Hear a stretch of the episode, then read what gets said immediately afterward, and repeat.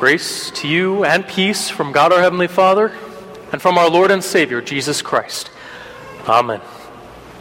Our text for this Trinity Sunday is from our Gospel reading according to St. Matthew, wherein Jesus says, All authority in heaven and on earth has been given to me.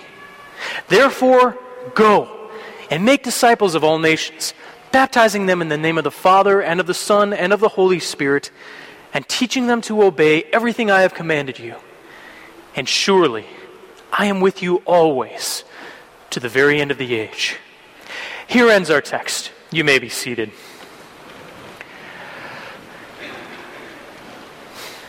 I hope that none of you mind if I regale you in a brief story from my life. You see, one year ago, actually one year ago yesterday, in Wauwatosa, Wisconsin, I was standing at the front of our Redeemer Lutheran Church on an absolutely perfect day. A string trio was playing this beautiful melody called Gabriel's Oboe, and I remember watching. I'll admit my eyes moistened a little bit as a stunningly beautiful woman in a white dress walked down the aisle toward me. Now, the beauty of the church, the decorations, and even the music all faded when I saw her walk toward me, holding the arm of one of the greatest men I've ever known, a man I can now call Father. He gave her hand into mine, and we turned to face the cross and the Reverend Gene Henke. And the smiles and the joyous tears of that day will not be forgotten. That's right. My wife and I are celebrating our one year anniversary this weekend.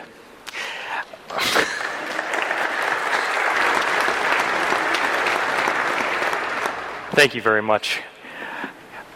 But obviously, I've been thinking a lot about that day, and as I've been thinking about it, I also have been thinking about this past year and everything that's happened and thinking about the struggles and the trials that we went through, and the joys and the victories that we've celebrated, and how all of that, all of it has strengthened us, not only as individuals, but also as a couple, and drawn us much closer together.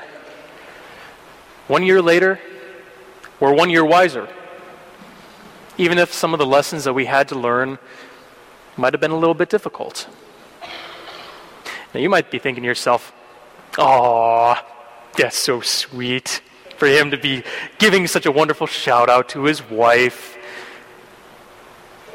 But what does this have to do with our gospel reading, let alone Trinity Sunday? If you're thinking that, it's okay. I understand. But let me explain how this story actually really does fit in very well with our gospel message for today. One's wedding day. To be sure, fantastic, wonderful day.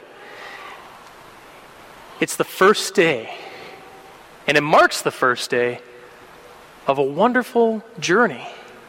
It's a journey that comes with its own ups and downs, but through it all, husbands and wives often encounter these teachable moments whether they are the ones learning or the ones teaching. I see in that way. The life of a married couple is actually very similar to the Christian life, especially in light of what Jesus said in our gospel reading. You see, at some point in most, if not all, of your lives, you received the mark of the cross both upon your forehead and upon your heart to mark you as people redeemed by Christ the crucified. And a moment later, a pastor, maybe a pastor here or elsewhere, had you lean over a baptismal font and baptized you in the name of the Father and of the Son and of the Holy Spirit, using the very words that our Lord gave us in our gospel reading. From that moment on, you were redeemed Actually, perhaps I should restate that. Ever since that moment, you are redeemed. Whether you were an infant, teeny tiny little baby, a child, a teenager, or an adult, with those words you were marked as a child of the Most High God, free and forgiven, receiving back the image of God that we lost in the Garden of Eden. That was a glorious day. And it was one that marked the beginning of our journey in Christ. But as with all wonderful days, what happened then? Well, life continued on. And much to our dismay, as we made confession of earlier, we sometimes stumble and struggle. The baptism that we received, it's perfect and complete. We are perfectly justified before the triune God. But we still we still have to live here in this broken world. And it gets to us, doesn't it? We still sin. We still suffer when others sin against us. And to be sure, we still suffer from the effects of living in a broken, sinful world. If the gift of baptism were all that we receive from God, it would suffice because He has declared it so. However, He did not want to abandon us to the wiles of our wild imaginations. He did not want us to be unarmed. So, in addition to the sacrament, the blessed union given to us in holy baptism, He also gave us the gift of teaching, of instruction, given to us by the Holy Spirit through His Word. Now, whenever we read the Great Commission passage in Matthew 28, I'll be honest, maybe this is the case of some of you, but I tend to kind of sometimes gloss over what happens after the baptism into the name of the triune God.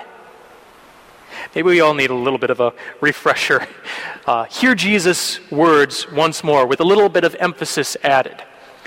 Therefore, go and make disciples of all nations, baptizing them in the name of the Father, and of the Son, and of the Holy Spirit and teaching them to obey everything I have commanded you.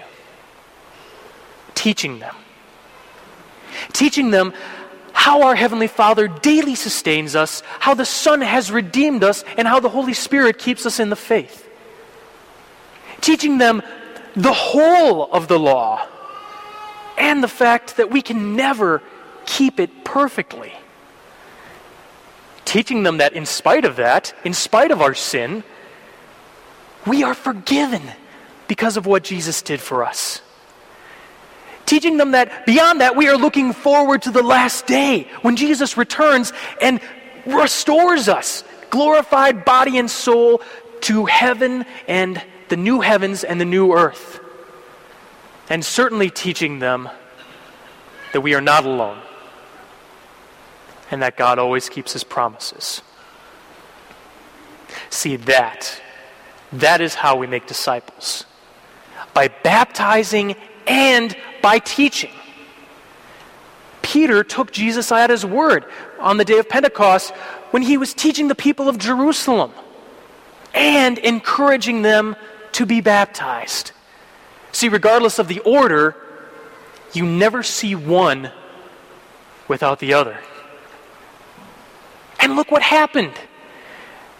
Beyond what our, our reading from Acts says, we learn that 3,000 were added to their number that day. How is that even possible? Well, when the triune God is moving, nothing is impossible. Working through the teaching of the Word and the sacrament of baptism, the Holy Spirit is the one who makes it possible for us to believe the teachings that we've received.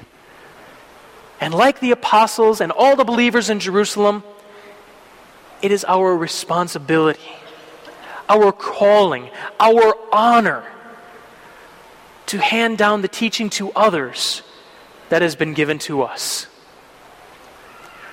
Now, to be sure, especially for those of you who might be teachers or Sunday school teachers, this isn't ex- always exactly the easiest thing to do, passing on the faith.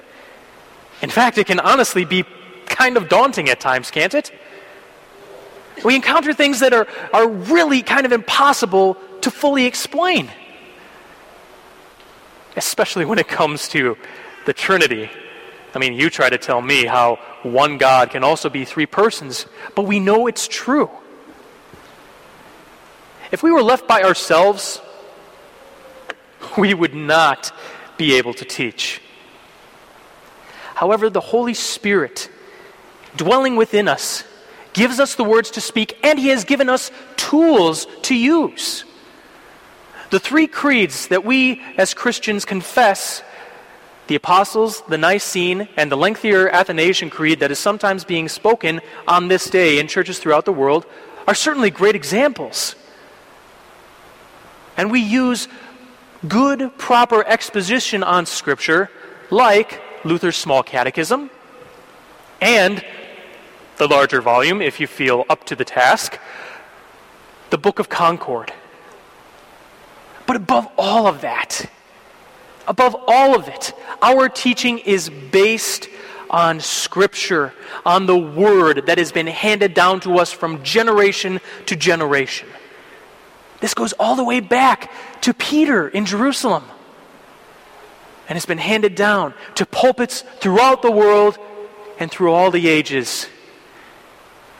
The truth of the Father, the Son, and the Holy Spirit is being taught.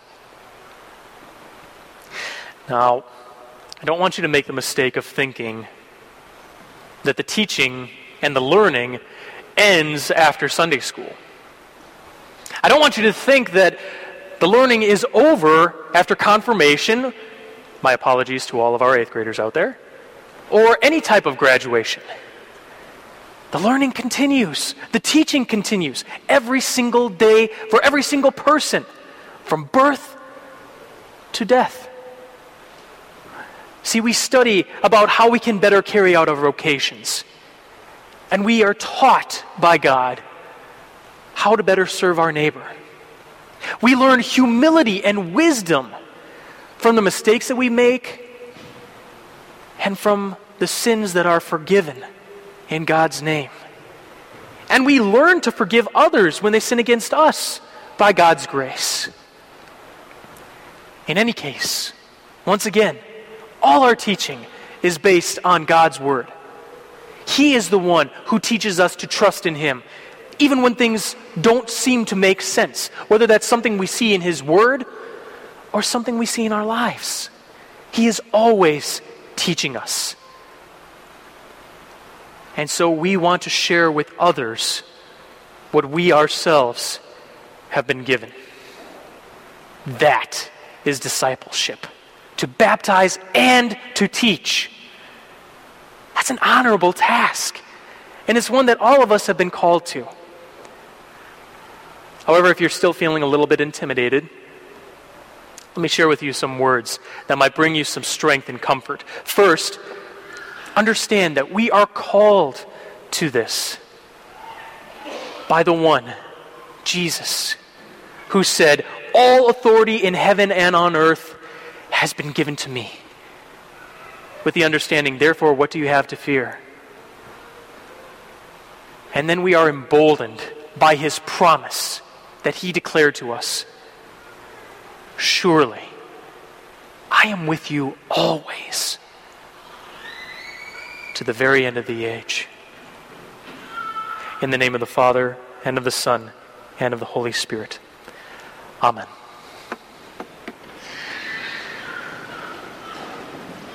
And now, may the peace of God, which surpasses all human understanding, guard your hearts and your minds in Christ Jesus our Lord. Amen.